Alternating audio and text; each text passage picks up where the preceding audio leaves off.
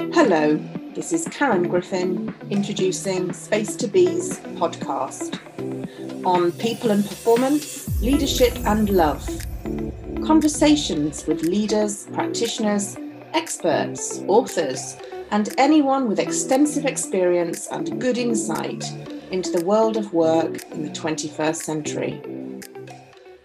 Today, I'm delighted to introduce Professor Julie Hodges. Julie is a professor of organisational change at Durham University, a consulting advisor, and author of several articles and eight books, including one published in May 21 Managing and Leading People Through Organisational Change The Theory and Practice of Sustaining Change Through People. Hi, Julie. As an alumni of Durham University, I'm personally so pleased to have you with us today. I'm, I'm delighted to be here, Karen, and thank you for the invitation to talk with you about organisational change. There is so much richness in your latest book and feel we could focus in on so much. However, today I hope we could chat about three important aspects of leading and managing change. Firstly, the nature of change today in 22 in comparison to 10 to 20 years ago. Secondly, the impact of organisational change on emotions. And thirdly, understanding and carrying out cultural change and some of the critical success factors you believe any organisation needs to be aware of. The reason I've chosen these three areas out of the 10 chapters of incredible content is because I'd love to hear your academic and consulting perspective on the recent years of disruption and how they, they have changed the fundamental of ch- nature of change. And secondly, we know that change is messy for anyone going through it. And for those leading and facilitating it, it can also be an emotional roller coaster.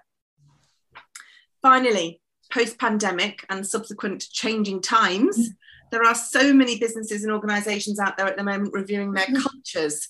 So I thought hearing some top tips from you on this subject would be highly mm. valuable. Is this okay with you? Yeah, no, that's great, Karen. And I think you've chosen three really good topics to look at. As you say, and what's happened is that COVID has accelerated organizational change and it's caused a lot of disruption, it's caused a lot of uncertainty within organizations.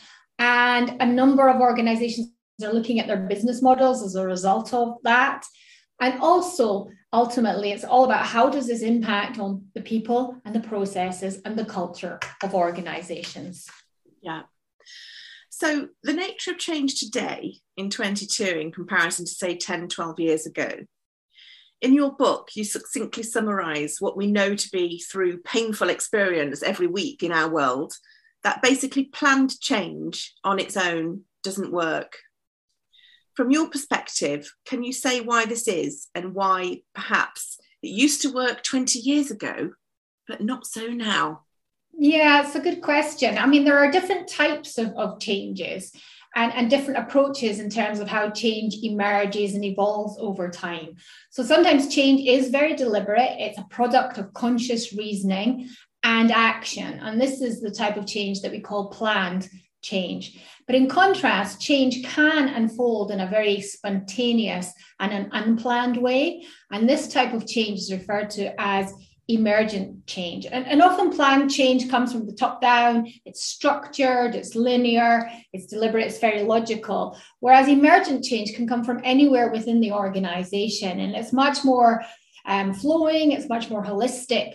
As, as well. And it's not something that is planned for. If we think about, for example, the pandemic, that was emergent change. It happened and virtually overnight, organizations had to move all their staff from working in offices to working at home. Um, and, and, that's why it's useful to know, I think, about the different types of, of change, because planned change is common. It's the most you know common form of change that happens in organizations. Yeah. Um, but it's not without its limitations as well. It, it, it tends to represent um, change that is done by a very programmatic way, a step by step approach. Um, and it has often a clear beginning, middle, sometimes, but not always, a clear ending to it as, as well. And change within this context is about often creating a new order, a new way of working, a new way of, of doing things too. And, and the, the often the focus is on reestablishing order, reestablishing stability, as, as well. Um, in contrast, though, to planned change, then change that is truly transformational and breaks new ground is, is not always predetermined. Um, emergent change is iterative, it's unpredictable, it's often unintentional, and it can come for, from anywhere and involve um, different people across the organization as well too. And you know, planned change absolutely works when people are engaged with it, engaged from the start whenever it's feasible to do so. But often, what we see with planned change is linear approaches that if you start with A, then you'll end up eventually at B. And, change is much more about a cyclical, cyclical approach when we're looking at it from a, a, a yeah. planned perspective. Okay, so I mean, everything you're saying here speaks to me because we're dealing with this all the time. And I'm a huge fan of emergent change, but equally, everything you're saying there, planned change still has its has its place. And I, am. I was interested in the different words that you're putting around tra- planned change, such as restating order and, and stability, as opposed to more emergent change, which might be more about transformational change and entering into new spaces, and it can come from anywhere. So that's all of that's really, really interesting. And I'm uh, originally many years ago, in fact, at Durham with you, we did the MBA. I did an MBA, uh, and obviously it's very much around planned change in those days, a long time ago. But re- more recently, I've done a one year Gestalt approach to um, organizational change, which is very much in, in the uh, from the domain of changes emergent and and cannot be planned. So it's really interesting to see and hear about these different perspectives.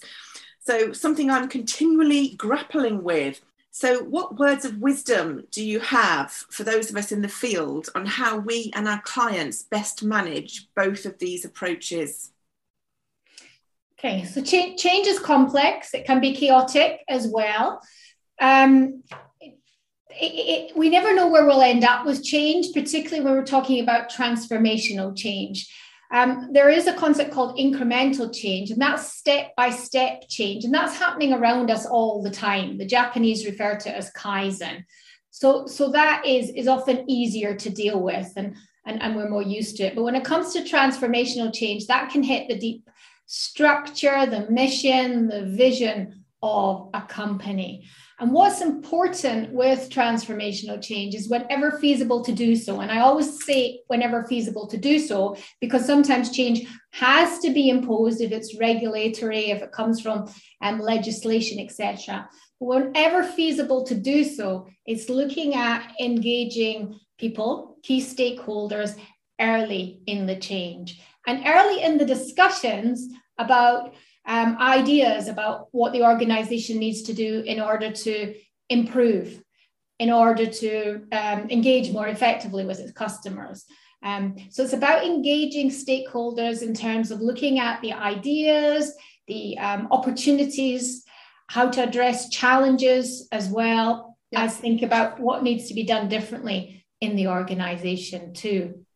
It's also about those thinking about how people will react to change too.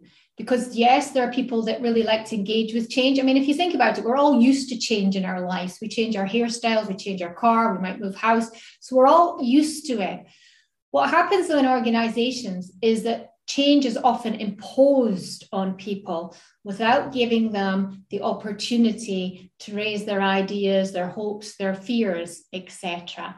So it's about being able to create that space for people to have dialogue about change in organizations. Yeah. The other point I'd raise is about for managers and leaders to think about the perspectives of, of the, their teams and how they view change. And I, I describe it as, as the hilltop perspective, which means about managers standing on their hilltop in organizations and then looking down, they will have a very different perspective about change compared to, say, members of their team who are standing on another hilltop and looking down. So, what managers need to do is to move across to the hilltop of their staff to see how are they viewing it? How do they view change? How do they view what's happening within the organization? Very good. So what I got from what you've just said there, Julie, is, is almost a sense of being able to label the type of change that we're here to try and implement and, and to create. And then perhaps through that labeling, like you've talked about regulatory type change, you know, it has to happen, we don't have a choice and it's got to look this way, versus um, a type of change where input is possible, involvement of, of employees, of leaders, in and creating proper dialogue spaces for for that, those contributions to be made. So mindfully understanding the type of change that you're actually trying to bring about. Yeah and i think that's a good way about it is rather than labeling it it's about being an understanding of the different types of change yeah. that can evolve in an organization and thinking about the impact of that change on the people within the organization. Great thank you so let's move on to our second area of interest today the gorgeous and messy subject of emotions. So, in your book, you share a definition of change by Oreg and Mike McKell as being mm-hmm. any adjustment or alteration that has the potential to influence the organization's stakeholders' physical or psychological experience. Mm-hmm. I really like this definition as it includes a psychological impact and you've rightly pointed out that emotions are contagious. So, as we know, leaders need to be aware. A lot of organizations simply don't want to pay attention to them um, as it's perhaps uncomfortable. So, what top tips do you have for addressing emotions yeah. well in pursuit of effective change? Hmm. Um, so it's about recognizing that a change is an emotive process. It does involve emotions. And even although when we enter an organization, we're often, we'll leave our emotions at the door, and um, actually it, it's hard to dis- disengage emotions from change, in fact. So it is about, as I said earlier, about recognizing the different perspectives of others. So being aware of how they see organizational change from their hilltop it's about recognizing the complexity of emotions because really emotions are made up of so many different facets. And it's about recognizing that we do bring ourselves to work as, as, as well. Yeah. Um, I think it's about recognizing, uh, about actually managers recognizing that and acknowledging emotional reactions to change. So, why may someone say something or behave in a certain way? It's about being able to find out what's driving that behavior. That's important. Um, and that again is about creating space to listen to people, to find out why they feel that way about change. That's important. And, and a safe space. It's about creating that safe psychological space where people feel listened to and where there's a, a level of empathy about what they're seeing as well. Um, and also, I think it's really important that um, in, terms of understanding the emotions of, of, change, it's about ensuring that organizational members, employees are clear on, on the need, the rationale for change. Because yeah. sometimes people will react in certain ways because they don't have clarity about why the change is happening. Um, you know, they may not know why are these changes being made. Um, what is required from the change? What are the outcomes that are needed from the change? Yeah. Um, what will happen if they don't change as well? And why now is the time to change? So it's about having that clarity that's important. It is also about um, you know as i said acknowledging but just monitoring and checking on people and their emotions when it comes to change too because change is related to the well-being within the organization and in particular the well-being of individuals within the organization and it's also about re- addressing the reasons for any opposition. You know, it's often called resistance to change. So, actually, why are people behaving that way? In fact, why do they resent? Why do they oppose the change itself, too? Yeah. And just exploring those answers a little bit more, um, mm-hmm. all of that takes time. Yeah. And it takes leaders to be present in their own emotions and and yeah accept their role in helping people through change. Mm. Um, in your consulting experience, I mean, these days, what, what what percentage of leaders tend to do this well? If you had to kind of give us a finger in the air type number, um, I think that's difficult. I don't think I could put a number on it. Um, but I think it's wherever it's possible to do so is about actually seeing the benefits of it. Yeah. You know, yeah. we, we hear all sorts of numbers about change that fails or change that doesn't isn't sustained in an organization. And to make change that is sustainable and becomes business as usual and is embedded in the organization, that involves people. So actually spending time and finding out how people feel about the change, why they react in that way, can actually be beneficial in the long term because it can help to ensure that the change realizes its benefits. Yeah, great. Thanks, Julie. So, um, coming on to our final area for today, which is understanding and carrying out cultural change. So, firstly, in your view, how important is culture in comparison to other aspects of business in general? Yeah, very, important because culture is is is is the way things are done in the organization. You know, it's the values, it's the artifacts, it's the manifestations. Um, so it is very, very important, in fact, um, within an organization, definitely. Yeah. Yeah. So, secondly, what are some of the critical success factors you believe any organization needs to be aware of when undertaking cultural change work? So I'd say, first of all, that it's very hard, now and impossible, to change a culture overall. Yeah. What, what organizations can do is they can change elements of that culture. So they may be able to change how people are, um, how their performance is managed. They might be able to change how um, customer satisfaction is, is dealt with. They might be able to change, um, you know, research and innovation processes within the organization. So it's how that can be done because ultimately changing elements will have an impact overall on, on a culture, in fact. So it is about knowing the culture, knowing, you know, what what the key elements are within that culture, what drives that culture that is important to begin with, definitely.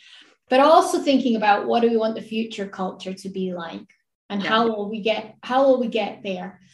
And, and bearing in mind that the, you know the leaders throughout an organization they, they help to make that culture real. They help to embed it and to socialize that culture throughout the organization It's about looking at um, some of the hurdles, some of the blockers that can get in the way of changing these different elements of the culture and how these can be addressed. And also looking at, you know, what are the key parts? What are the real strengths? within the culture and how can they be built upon too and of course it's about engaging people in, in changing ele- any elements of, of the culture because change is much more effective when people are able to participate in it they're able to you know be involved right from the start of it as well but also it's important to, to be able to clearly articulate why any elements of the culture need to be changed. Some cultures of organizations are like, you know, the deep roots of a tree, and it's very hard to pull them up. And, uh,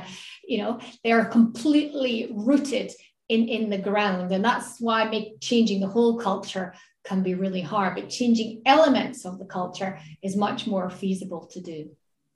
I used to say it, it takes seven years to change large parts of culture. Mm-hmm Mm. Obviously, that was kind of an old rule of thumb.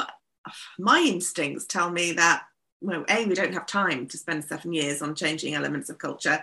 What would be your best guess on, you know, if this was being consciously um, managed and led, how long, you know, what's possible?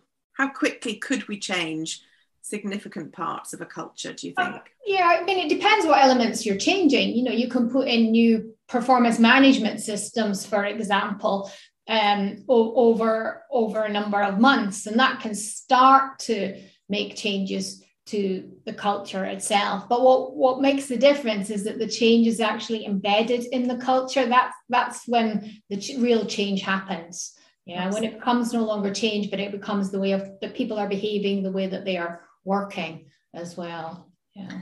And finally, whilst whilst we haven't kind of discussed this question, but you're, you're making me think it might be a good one, is have you got any top tips for embedding new ways of working in a culture? So you said embedding is key.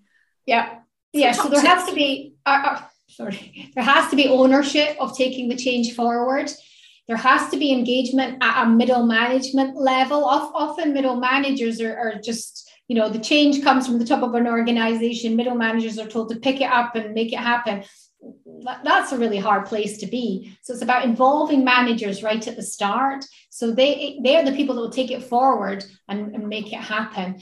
It's about having clear measurements in place as, as well and being able to evaluate those measurements and, and track them too and, and being clear about what the outcome will be. So, what, what's the benefits that will be achieved too? But it's also really important to ensure that people have the capabilities, they have the skills, the knowledge, and the experience to effectively you know change their ways of working change the way that they are behaving and that they have have support should they find it difficult to yeah that's great. Really, uh, some really good content there, Julie. So thank you. And I'm sure our listeners will be delighted to, to get this slice of you uh, verbally, as, as well as all those great books that you've written. Um, I know there's so much more we could talk about. Uh, and you know perhaps you may consider talking with us again at some point later in the year or early 23 but thank you so much for your time today yeah, you're welcome. Very more, very happy to follow up with another conversation. And thank you for the opportunity to, to talk with you today and, and to, to talk to your listeners as well. Thanks, Karen. Thanks, Julie.